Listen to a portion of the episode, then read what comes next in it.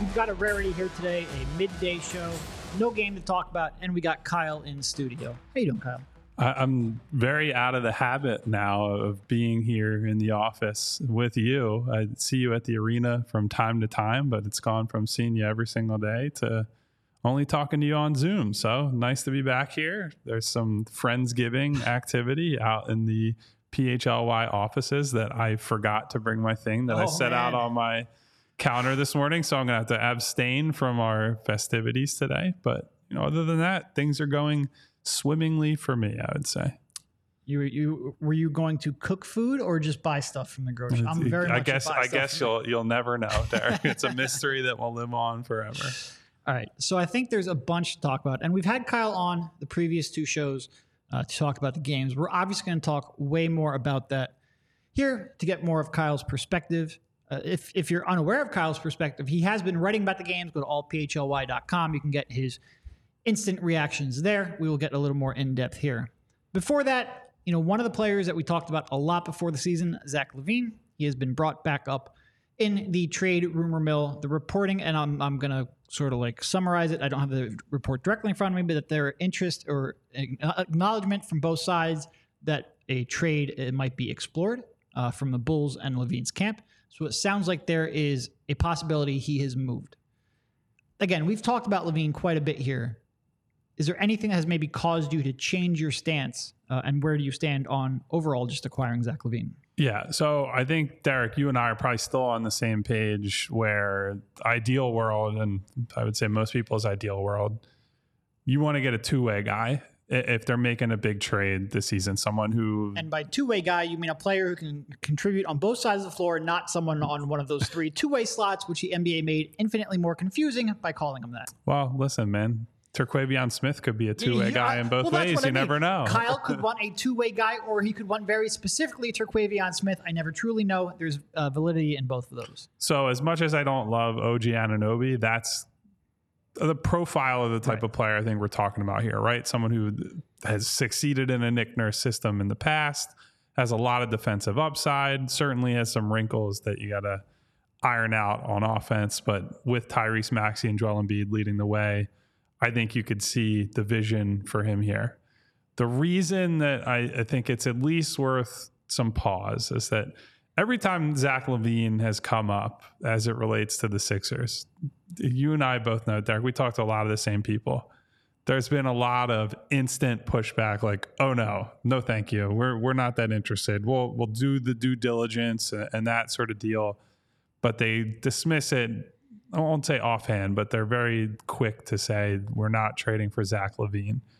And based on the reporting that's out there right now, I mean, first it was Shams Charania saying, know, there's more urgency to trade him now. I guess there's a lot of people in Chicago for some start of the season college basketball tournaments right now. So executives are huddled together, potentially making some moves.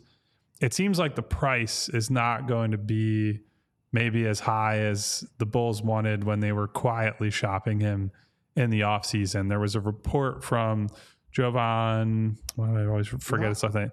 Jovan Buha at The Athletic regarding the Lakers' stance on Zach LaVine, saying they're not willing to give up Austin Reaves for him. Well, if the Lakers aren't willing to give up him, they don't really have much. They have very limited draft capital to move.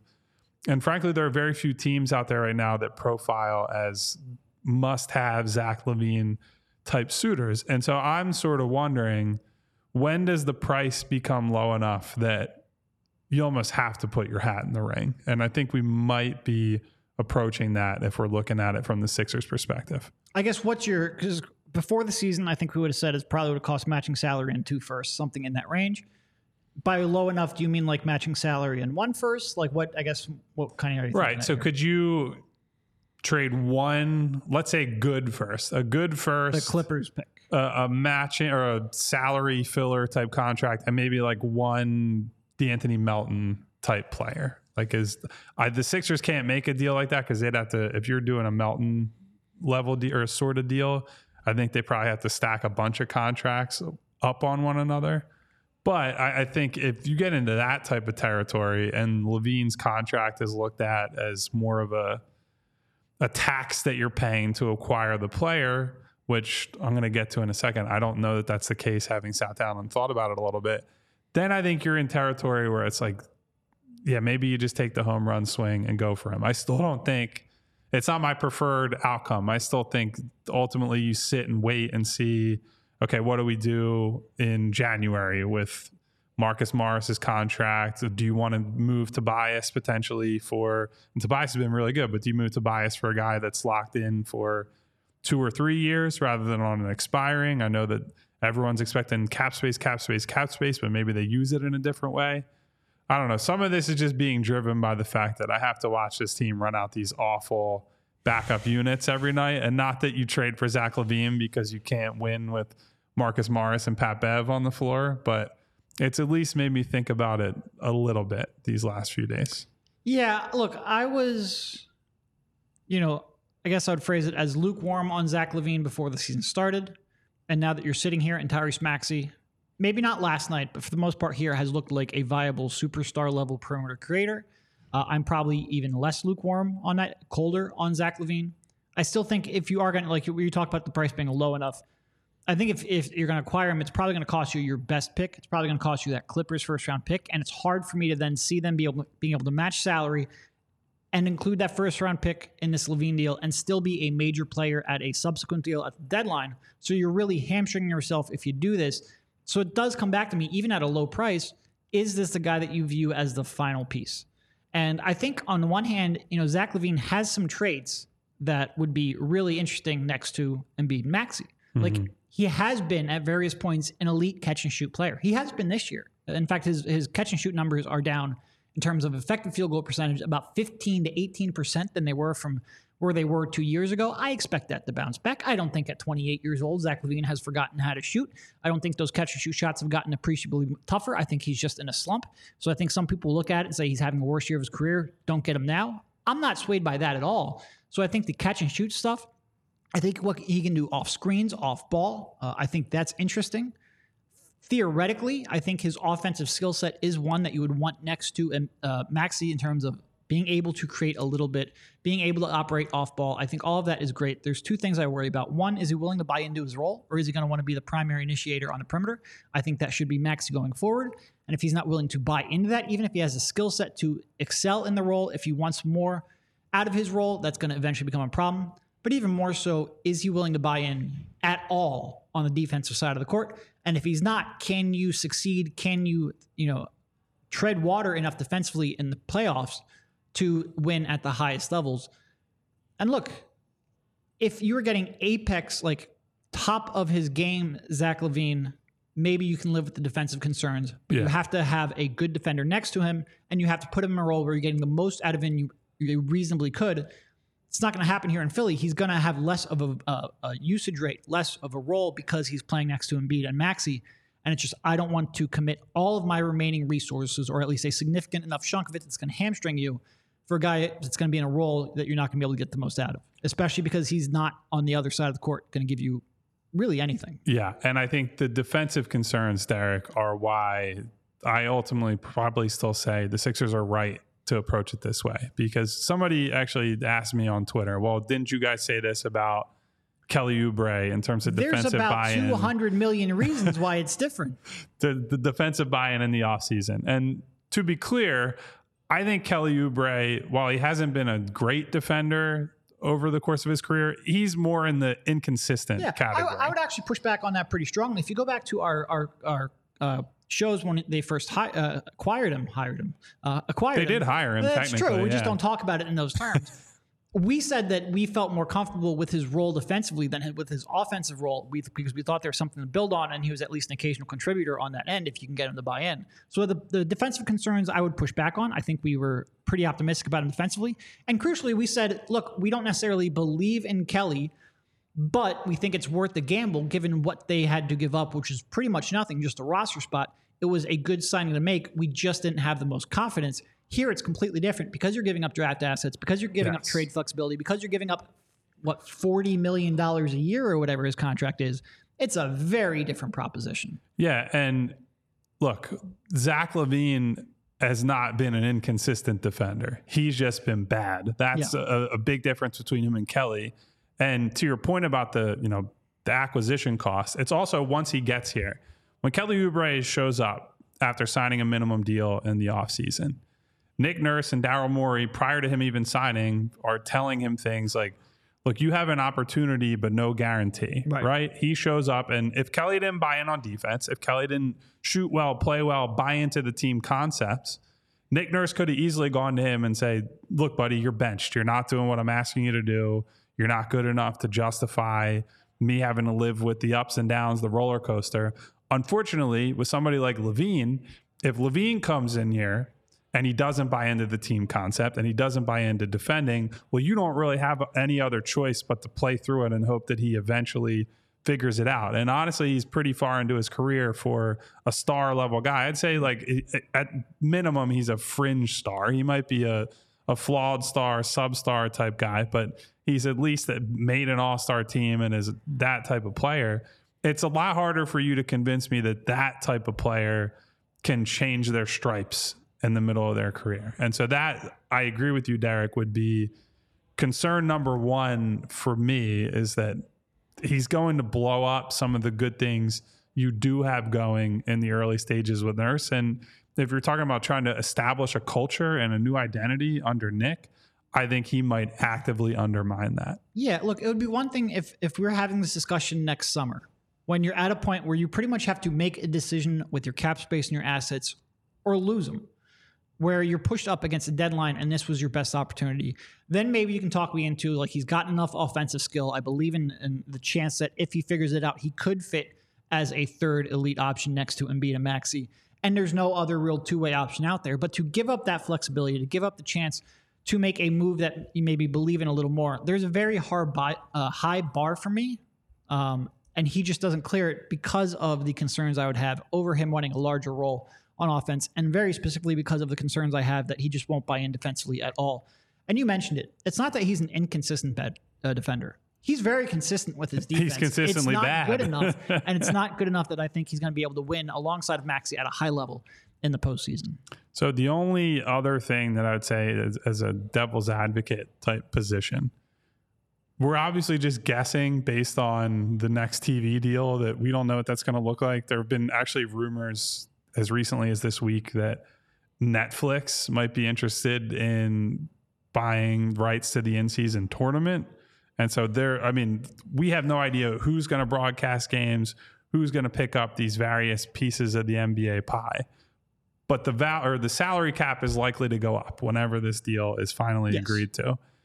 How much it goes up is going to impact how bad or at least acceptable LaVine's contract is moving forward. I think a big reason the Sixers have had the stance they have on Zach is that they think it's a bad contract. I don't think they want to be tied up in the Zach LaVine business over the long term.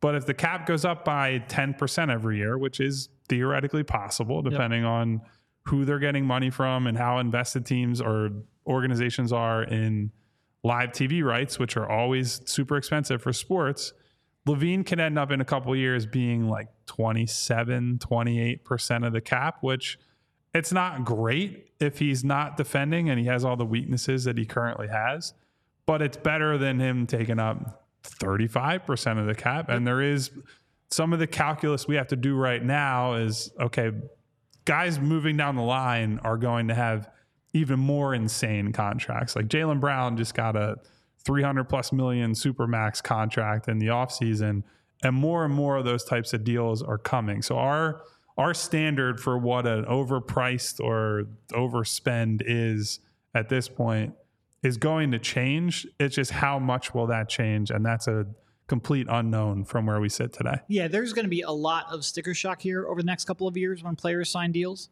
Um, I mean, what did uh, what did McDaniel sign with in Minnesota? Oh, that was a hundred. like five years, one. tw- Uh, I should know that off the top of my head. Anyway, there's going to be a lot of those kind of deals 136 million Yeah. over five years. where like you're like, man, that guy's not even averaging ten per game. Now he's a fantastic defender, but role players like I don't want to call him role player because he's borderline elite defensively. Still a role player usually. Yeah. um, players like that are getting massive, you know, hundred plus million dollar deals. That's going to be regular occurrences. So I do agree with you. His contract might not be, and uh, there's been some cold water thrown on the TV deal. It might not be as much as we were expecting. It might not be the guaranteed 10% year over year raises that we were talking about it like last summer. That being said, it is going to go up. We just don't know how much it's going to go up. That contract might not be as much of an albatross as it currently is, but you are going to become like that. To me, it's almost even more so than just the contract. It's the trade assets.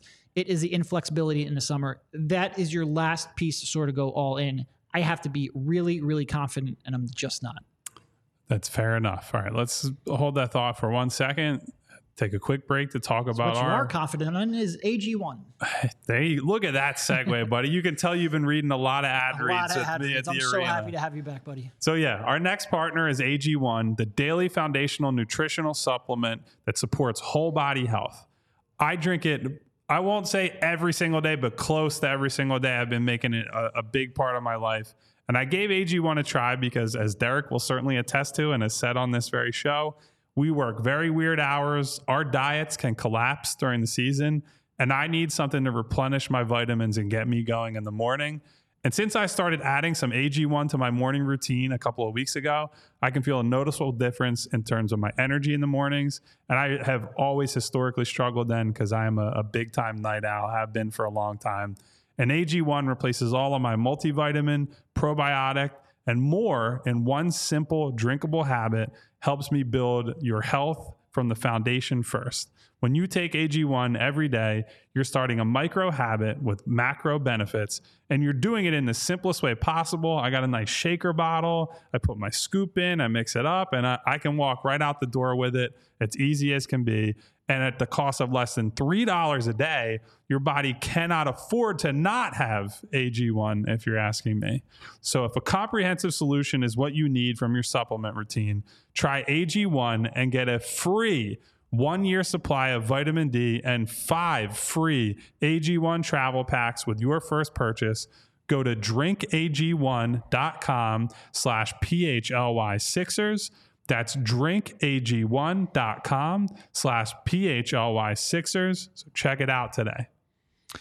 So, on a similar note, there, uh, for some unknown reason, they put me in front of a camera five days a week. As such, I have been trying to trim off the pesky last few pounds. And in doing so, you know, I've been trying to go to a, a low carb bread for years. I've been using a store brand. Now I just put in an order for um, Hero Bread. Uh, not only do I find that it better fits my dietary needs, but it tastes delicious, and they have a wide variety of offerings from sliced bread, tortillas, burgers, hot dog buns, and, buns, and more delivered directly to your door, so you can enjoy all the taste without the guilt. The bread is fluffy, delicious, and flavorful, high in fiber and low on net carbs, with fewer calories than the leading national brand and 5 to 10 grams of protein per serving. And you can either place a one off order or set up a subscription. So you can get Hero Bread delivered to your door every two weeks, every month, or whatever you need to make sure you're stocked up and ready to go. Right now, Hero Bread is offering the PHLY fam 10% off their first order. Just go to hero.co and use our code PHLY to save on Hero Bread today. That's H E R O dot co to save 10% today. We go. Right back in the ad read flow hashtag there. All right, Pompey. so th- I would say this: we can put a bow on the LaVine thing, unless you have a lot more. The other reason I'd at least give it some consideration, not a ton. I'm I'm not like fired up about Zach by any means, but when you watch that Boston game last night, even with them being down Jaylen Brown and Kristaps Porzingis, I do worry. Like let's say OG or a guy who profiles in that territory is there a big acquisition later on this season teams are going to load up, especially the Celtics, against Tyrese, and Yep. I'm not sure they have recourse for when No, that happens. I agree. Derek White and Jrue Holiday, granted, are the best defensive backcourt in the league, would torture basically any team.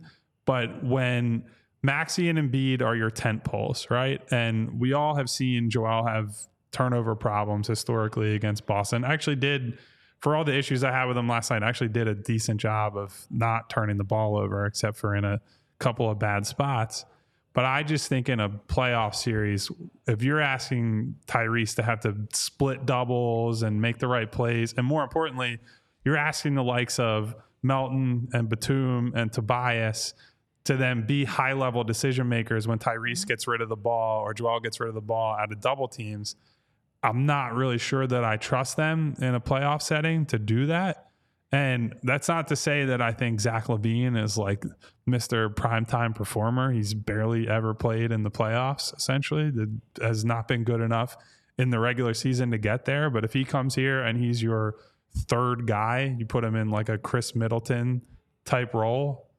I don't know, man. I, I could see it potentially working. It'd be a big risk, and I understand why they're probably not going to take it. But I am concerned, having watched that game last night, fresh in my mind, that that could be a, a problem that becomes clearer over time. No, they need his skill set for sure. They need a, someone who can you know switch between on ball and off ball, function as a primary creator when Tyrese is on the bench. I'm sure we'll talk about that in a minute here. It's been maddening. Somebody who can be you know off ball when Tyrese is on the floor. They need that for sure. It's just too much money, too many assets and too little defense and too much uncertainty for him it to be that specific. Like they need his archetype, just not maybe that specific version of it. Uh, you know, if it were me, like maybe you get someone like OG, and OG doesn't solve the lack of ball handler thing, but you have enough resources to go out and get somebody you know that has sort of Zach's skill set, but at a lesser level. Maybe somebody like the one I'm going to bring up because I think he would be cheap is Gordon Hayward. I don't know if you want that specifically to be Gordon Hayward because he's so injury prone and unreliable, but somebody of that ilk who's maybe not going to drop 25 to 27 per night, but it's going to give you some of that creation, some of that off ball and shooting. he can give you a solid 15 a night. Right. He's a reliable While you have option. other, um, you know, enough resources then left to get someone like OG who can be a, a long term tent pole of your team. I don't think someone like OG is going to be just enough. I think there's got to be another piece alongside of him because those problems you bring up are real. I just don't think dumping all of your high level ass, uh, assets into Zach LaVine is going to leave you with enough. Yeah, I, I tend to agree. And I, I think I'll probably start hating the backup minutes a lot less once Kelly is back and, And once Batum, even Batum, Batum, is. yeah. Yeah, because Batum can be a secondary action guy. I know Nick was trying Even to. just make an entry pass, just making an entry to Joel would be so nice right now. Yeah, so well, nice. because something that has become, or something that is part of the problem is that Nick has in many ways loaded up those Maxey only minutes, right? I, I Mm-hmm. think Tobias is basically exclusively playing in those minutes. Yep. He's coming out with Tyrese, and he's part of that Joel list lineup that goes out to open second and fourth quarters. If Tobias is in the Embiid minutes or Embiid lineups, you know, um, we might be saying the same thing about the Tyrese led units, right? They just don't have enough shot creation. They don't have enough this. They don't have enough shooting, spacing, defense, whatever it is. So Tobias ends up being a big swing piece. So maybe if you get OG and OG plays those minutes with Joel, you're just monstrous enough defensively and have just enough on offense that you're able to survive even if you don't get high level shot creation. Yeah. And you know, you've got someone like uh, Ethan in the chat mentioning we're never going to out defense Boston. That's true. Boston is is in a very unique spot where all of their good offensive players are also good defensive players. It doesn't very frequently happen. They have so much size and switchability on the perimeter. What you can't do is give up 53s. And that was a game last night where they gave up 53 point attempts. They only lost by 10. I felt like if Boston was making their open shots, that could have been a 20 point loss pretty easily Yeah. they really had struggles defending the perimeter last night. Really, the last couple of nights, they were able to overcome it two games ago. Not always going to be able to do that. Uh, I do think you need more contributors, more solid one on one defenders, guys who you're not constantly putting out fires. Introducing LaVine to the equation is only going to make that worse. Yeah, it, it would be a giant risk. And I think it's very clear why they're saying thanks, but no thanks to that proposition. And we do have Randy also asked in the chat Is OG's price going to be lower than LaVine's? I would say the answer is absolutely not. Yeah, no, I agree. The combination of the defense, the three and D, and the the youth, um, and Masai. and mas- the Masai tax that's on it. So here's the other thing. I my belief is that, uh, and this could change as we get deeper into the season. I think the Raptors are more inclined to try to hold on to OG than Siakam. I because I think there's been there's credible reporting out there that there were talks between I think it was Toronto and Atlanta, I want to say in the offseason that they had given a Siakam trade some forethought and I don't know that Siakam is long for Toronto, whereas I think OG with on the contract he's likely to get in the offseason could probably be convinced to stay. And so I think Right. Masai might be willing to roll the dice there. And so I think Siakam ends up probably being the guy more likely to be moved.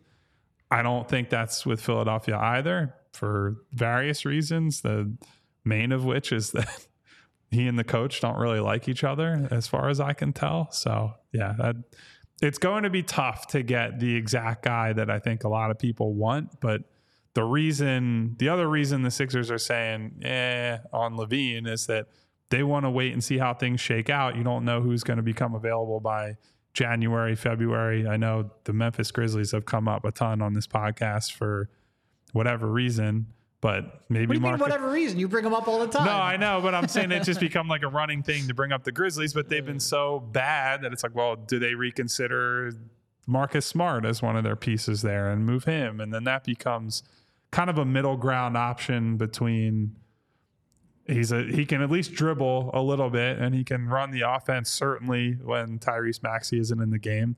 But he's also not on the high end of the value the OG Anunoby spectrum. So maybe that's a play that's available in January. But I don't. I personally don't know if I can handle any more Celtic sleeper agents. If you're asking me, yes, it didn't work out well the first time. Uh, but you know, Chicago's interesting. They have, I wouldn't say a super tough schedule, but they have a lot of other similarly talented teams. They've got the Magic again. They just lost the Magic. Uh, two against the Heat. They've got Boston. They've got Brooklyn, Toronto, Oklahoma City. Like there's a bunch of games there where they'll have a chance, but none of them are going to be easy. And they're currently sitting here at four and eight. And if they end up, let's say, going two and four over their last next six, or even stretch that out, maybe four and seven, whatever, you end up looking up and they're at like eight and 15 on the season. That timeline of that trade might just end up being earlier in the season than maybe Daryl wants it to, especially for a, a, a you know really big consequential move like that. We'll see. Um, I just I, I would be very surprised if he is a very viable candidate. yep, I we have to talk about it, report on it, think about it. But I think end of the day, the Sixers have been pretty clear. There have been few times when they've been this decisive in what they've said about a player and then gone back on that. I mean, even Jimmy, I thought was like a no chance type thing. It would be the only comparison when they traded for Butler. And that came down to how I was leading the podcast. The price for Jimmy was basically nothing. They they gave him away.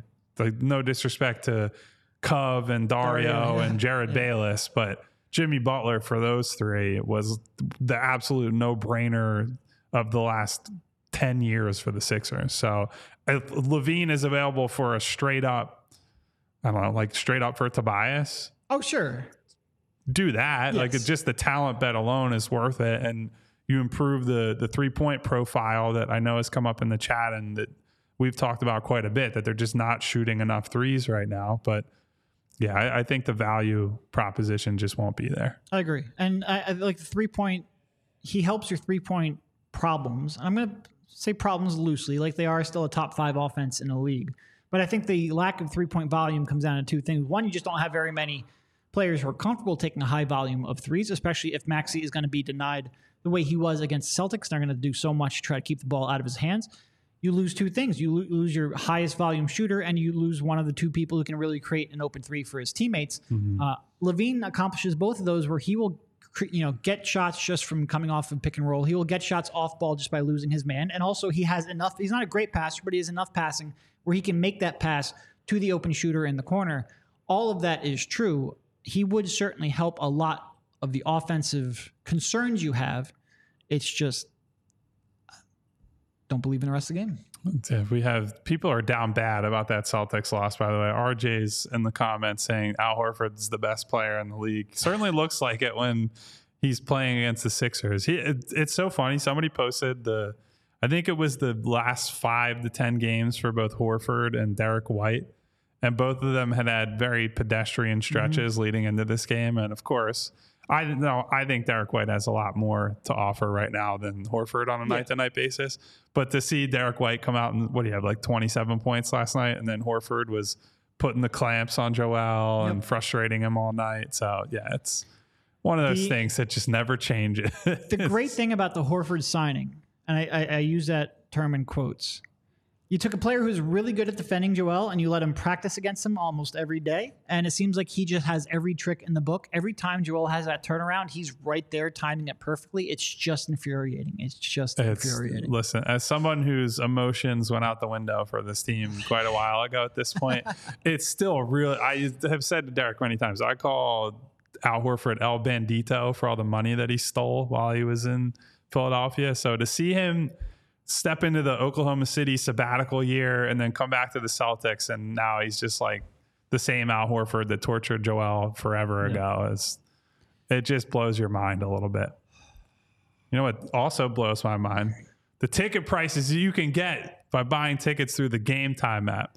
Guys, buying tickets to your favorite events shouldn't be stressful. I know the Sixers are coming off a pair of losses on a back to back, but they are eight and three. They're they've been a lot better than expected. And you really want to be down there. It's still a very good time being at the Wells Fargo Center for these games. Whatever the expectations are coming into the season, people get up for these games once they're there.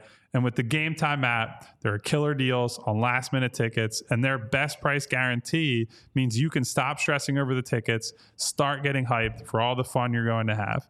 Game Time is the place for last minute ticket deals. You don't have to plan months in advance because Game Time has deals on tickets right up to the day of the event. Get exclusive flash deals on tickets for football, basketball, baseball, concerts, comedy, theater, and more. And the game time guarantee means you'll always get the best price. If you find tickets in the same section and row for less, Game Time will credit you 110% of the difference. I always have to say, I think that's incredible. So snag the tickets without the stress with Game Time. Download the Game Time app, create an account, and use code PHLY for $20 off your first purchase. Terms apply. Again, create an account and redeem code PHLY for $20 off. Download Game Time today. Last minute tickets, lowest price, guaranteed. All right. I think, you know, obviously there's been a lot of talk here about the Kelly Oubre situation, uh, reporting that the police have not found video to confirm uh, the accident. And that led to a lot of then speculation online, which then led to some questioning to Nick Nurse at the pre- pregame press conference yesterday, which you were in attendance for. And I think, I guess, sort of like, let's just give a recap of what we know and where we stand, and then we can sort of give our thoughts on maybe how that was handled. Do you want to go first? Sure.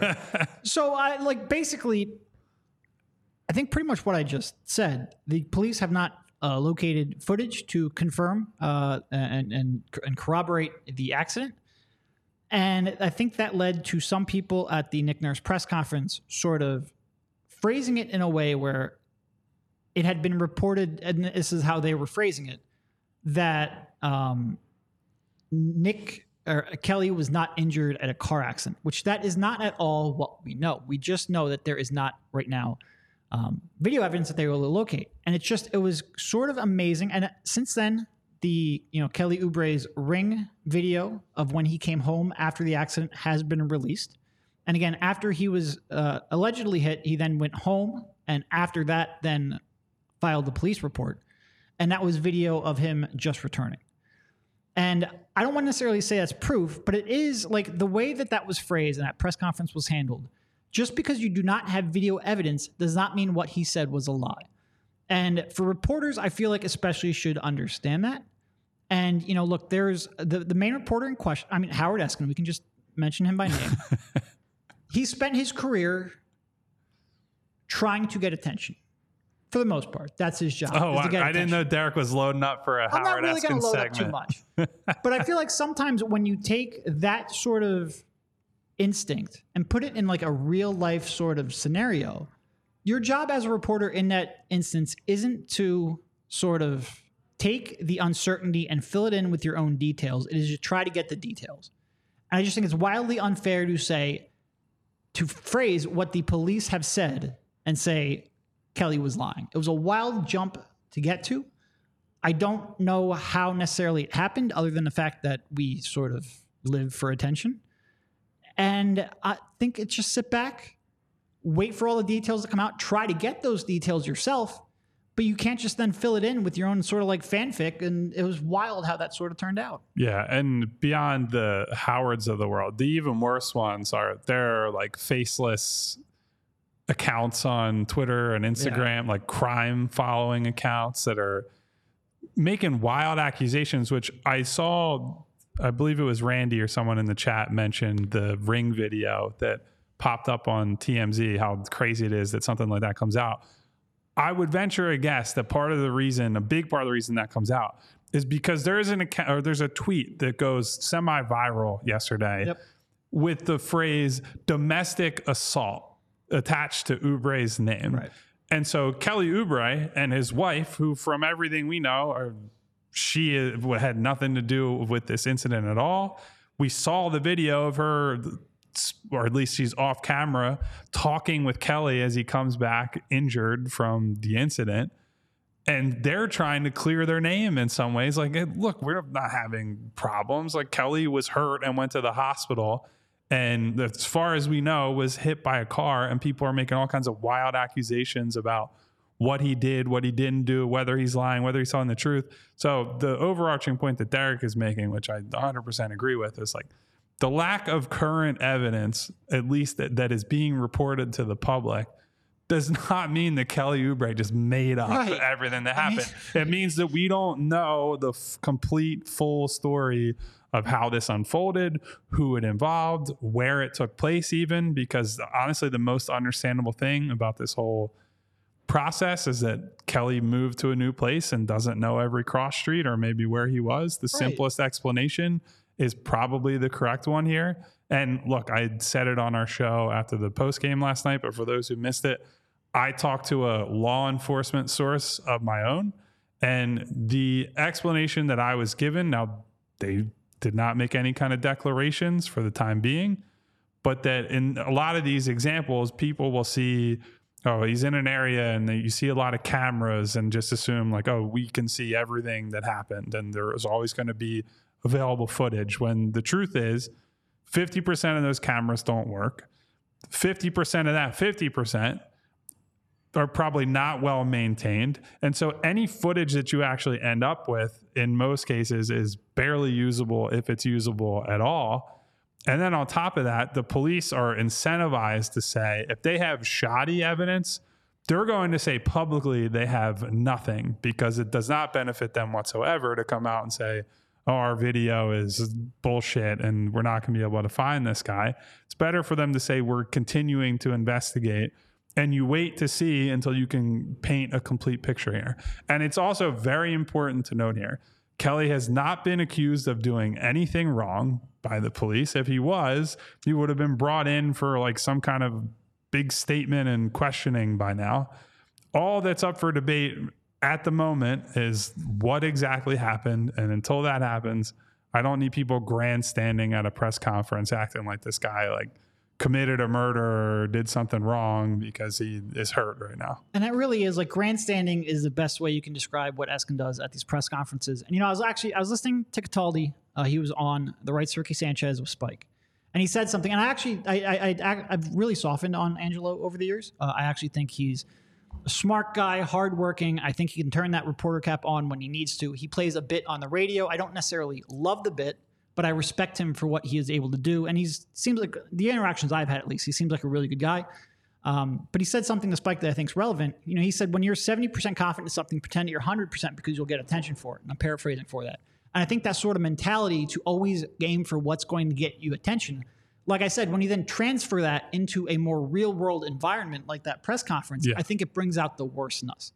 And It's also it's different to be 70% confident and speak with 100% confidence when it's just like, Right. hey, I think this guy stinks at basketball or oh, I think they should trade for this guy. When it's a, a literal crime that took Right. place, it's like maybe shut the fuck up until you have all the evidence and information that you need. And by the way, I want to be clear that that's not directed at Angelo, who I love and No, I- opened lots of doors for me. That's directed at the people who were at the press conference yesterday. Yes, I like I said, I've actually come to appreciate Angelo way more than I thought when I got in this industry.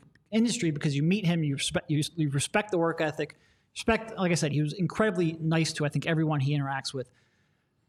But to go in there in that press conference, I just feel like you have an actual job, especially when it's a real world issue, to tame that sort of thing that that, that aspect of your personality, that aspect of your job that you've been building for so long. Cut that back. Like I said, your job there when you find out that the police don't currently have, video evidence of the crime, sure, you're there to try to get information. Like I said, you're not there to try to fill in the dots with your own fantasy. It is time to dig, not sort of make yourself the center of attention. And it just felt like he was trying to make himself the center of attention. Well, you know, that's some people like to do that, Derek. You and I, it's a we have the two of us. There's no center of attention here until Devon gets back, and then we will have a center of attention, hopefully. And if if, if Devon wants that center seat, he can have it, buddy. Uh, well, I don't know if we can fit a center seat in here. We'll be a Studio A podcast for the foreseeable future, but we'll see.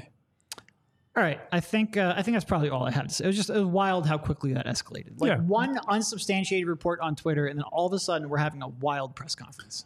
And again, to be clear, Derek and I don't really know exactly what happened, just like most people don't right now. The difference is I'm not going to walk in to a press conference and beat somebody down about it that is learning about the whole thing, just like you and I. That that's all it comes down to. Yep, agreed. All right, so I guess we've had a couple games here where we've had you on, but we haven't had you on for very long. Mm-hmm. And I think, like you mentioned, there's a lot of people in the chat that are semi freaking out about their eight and three basketball team. So I guess just take a step back. What you've seen in the last two games, uh, you know, the, some of the struggles the team has had. How do you look at that big picture wise? Like it's one thing to be frustrated in the 24 hour span um, when we watch these games, but does that what does that change in terms of your evaluation, your expectation, what they need, what their their deficiencies are? Uh, are you substantially different than you were 48 hours ago?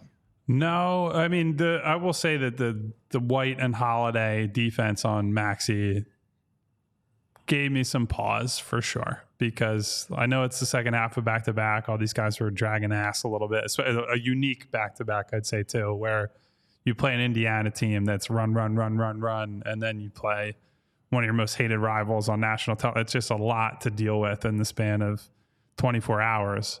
So I'm not beating anybody up over it. I, I think there's been some weird process from Tyrese at times this year. Obviously, when he's had it going, he's incredible. And even last night in a game where I didn't think he played all that well, he still had some awesome flashes and they were killing in those minutes without Joel, which in, in some ways is a big credit to him. But I am starting to get worried about hey, it's just Tyrese creating or they're kind of screwed, right? Like I, I just think they need some other avenues to offense, and maybe that's solved by just having more Oubre, more Batum, these secondary guys around them. But I don't know where that uh, that, that spooked me a little bit. Other than that, I mean, look, they're eight and three. They've exceeded expectations. Their overall metrics, I think, are good so far.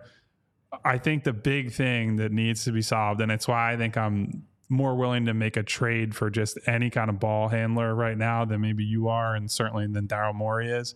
I cannot fucking watch these Joel lineups anymore with Pat Bev Yeah. and Spring or not Springer, Pat Bev and Marcus Morris and like, and I like Robert Covington, but Rob who can like barely dribble. You can only put so many players who can't dribble on the floor at the same time, and it's just not sustainable to play this way.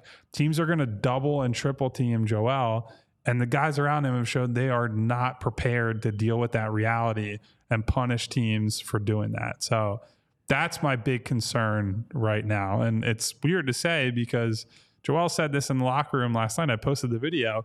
Basically, put any four guys on the floor with him at a given time against bench lineups, and they'll win those minutes. They might not win them by as much as they should, but they've been winning them for basically his entire career. For that to go out the window, that's a big red flag for me for where the roster's at. Yeah, I don't think I disagree with you in terms of they desperately need a secondary ball handler and a, even a backup point guard, but a secondary creator overall. I think my only difference is I'm probably have a little more of an appetite to wait until December when more players are going to be traded, or January when more players mm traded, or even towards deadline. I think they will be able to, you know, tread water and still win at a high level, still probably play at a top four seed kind of level, even without getting that. Uh, I think last night was probably the perfect confluence of events to showcase their weakness because it is a back to back, because it is against a team with probably the best perimeter defenders on the planet, especially in terms of the guards. I think they're going to win a lot of games.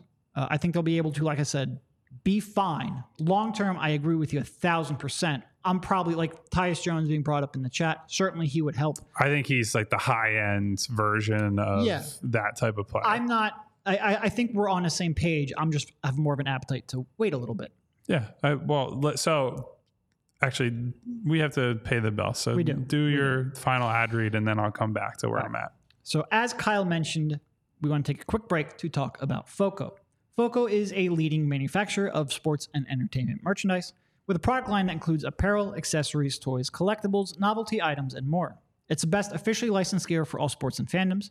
With it being football and tailgating season, means that overalls, hoodies, hats, sunglasses, and bags, everything you need for a game, FOCO has. And FOCO has hooked PHLY up and provided awesome pieces for our sets. Foco always has our back for Philly sports, and they have yours too. Get the best gear around by using the link in our description. For all non presale items, use a promo code PHLY for 10% off. So you brought up seeding. Like, yeah, they can play at a top four seed level. I think if you're asking me how I've changed my view of the team based on the first 10, 11 games, I think they should be gunning for a top two seed. I, I don't, nobody in the East has impressed me enough to be like, they had, they should just concede. Like, Yeah. yeah, we, we can hold down the fort for now and then get, obviously the big star trade basically has to wait until January. They're not able to move a bunch of these guys, these stackable contracts that they have until later. And so, point taken. I understand that a big move, an OG, uh, you know, a star that shakes loose down the line, that's not going to happen for a little bit. But I think if you show some urgency right now, if you can get, I don't think that Tyus Jones is gettable now, but if you can just get a competent ball handler, I think that might be the difference between winning and losing a few games between now and the end of December. And I think that's worth giving up at least a second round pick, like a decent second round pick. I think that if you're going from, let's say the difference is between two and four is made between now and the end of December. And you not trading for a backup guard is the difference between hosting a round two series and playing the Boston Celtics in round two without home court advantage. That's a massive, massive difference in terms of your playoff chances and allowing everything to kind of coal and just like general mood of the city and the franchise and frankly the best player. And so if you can do that, if you can accomplish that right now, I'm not saying you can guarantee it by trading for you know Bones Hyland if they were to pony up for him, Monte Morris in Detroit, Tyus Jones in Washington. Like pick from a, a long list of guys who could be sixth man type bench captain guys.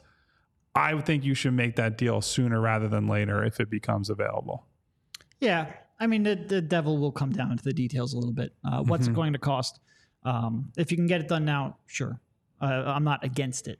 But uh, if it's going to cost a, a legitimate asset, then I am okay with waiting. But Yeah, it's uh, so I brought up Bones. We talked about Bones a little bit before the show, Derek, that there was a story that Chris Haynes did on the new Clippers uncertainty came out yesterday and within that story was revealed that Bones Hyland is out of the rotation for I believe it's at least the next 5 to 6 games that Ty Lue came and talked to him and Bones actually said, you know, it's it's tough and whatever, but it's Ty came and was very clear about what's happening, blah blah blah. But so if he ends up being just completely out of the rotation, I don't love Bones. I think if you want to talk about poor defenders, Yeah. he's about as bad as it gets. But he's someone who can create his own shot, who I think has had a had a good start to the year before the Harden trade marginalized him a little bit. And if he ends up being an odd man out for the Clippers, I don't think it's crazy to take a flyer on him. And he's basically more advanced Terquavion Smith for this season, and then you figure it out after that. no, but I, I think the only thing I would say is most of those trades where teams are basically giving up on players, they don't tend to happen in November. That's true. But the Clippers are in a pretty unique situation right now that they made a big trade and are absolutely floundering. Not doing great. Not doing great. Yeah. I, you know, I don't. Maybe the temperature gets turned up enough there that there's urgency to make a deal. Outside of that, you know, the non Embiid minutes, or not, I'm sorry, the Embiid minutes without Maxey have been A train really wreck. bad, really bad. We'll just leave it at really bad. Uh, is there anything, you know, I think one thing I would make just a quick change. Tobias, maybe play him some with Embiid uh, in those lineups. So far this season, Tobias has played, uh, let's see, 71% of his minutes with both uh, Maxey and Embiid on the floor, 24% with Maxey and no Embiid. So he's been tied to that lineup quite a bit. Only 5% of his minutes have come with uh, Embiid and no Maxey. Switch that up a little bit. Uh, not that Tobias is a traditional ball handler, but he can advance the ball, especially when he's being defended by a four. He can advance the ball a little bit. He can create uh, attack a mismatch at the very least. Give you somebody who can at least give you an option, especially with Kelly maybe out, with Batum out. I think Batum coming back, and it sounds like Batum might miss one more game due to personal reasons, and then It is back possible he plays tomorrow in, in Right. Atlanta, but it, Brooklyn it on sounds Sunday. like a guarantee on Sunday. Yeah. He will certainly help, and you'd like to see that him attached to that lineup as well. Uh, no more Marcus Morris. I think that's got to be a thing. You know, I think I was pretty hard there on the Pat Bev and Marcus Morris lineups. I don't necessarily like Pat Bev's being lumped into that. I actually think Beverley has played slightly better this season than I thought coming in. I don't want him necessarily out of the rotation. I just don't want both of them on the floor at the same time, and specifically Morris on the floor really at all. But I think if you're going to have Beverley on there, uh, and I think defensively he's been okay. Like he's certainly given you a, a jolt a little bit there. You just need somebody else who can advance the ball, who can make decisions, who can act as a little bit of a facilitator, at very least get the ball in a Joel on the post. So I think you need, if you're going to have Beverley on the floor, you need that lineup constructed a little more thoughtfully. Yeah. So Beverley's problem is sort of the D'Anthony thing, right? Where neither one of those guys should or can be a lead ball handler for a team. And combining two half ball handlers in one backcourt does not give you a whole one, unfortunately. And so They tried that with the Richardson era Sixers, and it didn't work then either. so uh, it's they're trying to cobble this together without having a real guy who's like, okay, that's that's the guy who's getting us into our sets. He's a guy who we can run and pick and roll with Joel. Right now, it's just a, a big mess. And I will say, the last couple of games with D'Anthony catching fire a bit from three, seeing him start to lean into the pull up game some more, it's like, okay, he's he's making some steady progress there. That that's going to help those units out. It does give them a little bit more of a threat on offense, but yeah, I, I just don't see how you can get through this season with half ball handlers at best all throughout the Embiid lineups. And the big one, Derek, uh, his name came up, and I don't think he's in the rotation once these guys are healthy and whole. Marcus Morris just can't play. You, you can't have him on be the in the rotation tomorrow. It it doesn't matter if the other guys are healthy. If you need to play Jaden Springer, Furkan Korkmaz, who I know you and Rich brought up yesterday on the pod, that at least somebody who can dribble and shoot in theory, I would play guys like that and play small to just make sure that Marcus Morris is nowhere near the court. Hell, I would I'd give Terquavion Smith, who's on a two-way deal, I would call him up specifically to try to play him over Marcus Morris, even though he's like what six to seven inches shorter, probably, and very different lineups that you're putting on the floor. I would do anything to make sure that Morris is not getting rotation minutes right now. It's sad because it would be it would have been a cool story for him to come home and you know get like the we- rejuvenation factor and play well, but he's been horrible. We say all this, and we have nothing against Marcus Morris. Of He's course done nothing not. to us. He's been a consummate professional most of his career. He was a pretty good NBA player pretty recently. yeah. Time came at him fast, and I think like if, if Nick wanted to give him what's he played now four games here with the Sixers, wanted to give him a chance to see if he had anything left. Fine. I was stunned. He brought him back there in the third quarter after what we Mhm. saw in the first half. Can't make that mistake again. I just it- unless you're really decimated by injuries, I'm just not sure what he's giving you on either end of the court. To eh, like, it, it would be one thing if he was a reliable spot up shooter, or maybe a capable scorer, or somebody who is at least in the right spots defensively. He's none of those things, and he looks slow, and his reaction times are down. He just doesn't look like he has anything left. It's a shame. It happens to everyone at some point, and I think we're there with Marcus. Look, man, when he came in first day and was like, I think people are going to be surprised by, you know, what I have to give. There was a very small part of me that was like, man, it'd be a right. cool Yeah. story that, Yeah. you know, he was out of the rotation, homecoming. He's like surrounded by old friends and family, gets a chance. And like, all right, he just like takes the baton and runs with it. And then he went out there and I was like, fuck, this is the same thing we saw in LA toward the end of his time there that he just doesn't have it anymore, man. And look, it, it comes at different times for everybody. A couple of years ago, if they'd been able to get Marcus Morris, I, I think he would have been an awesome fit next to Joel.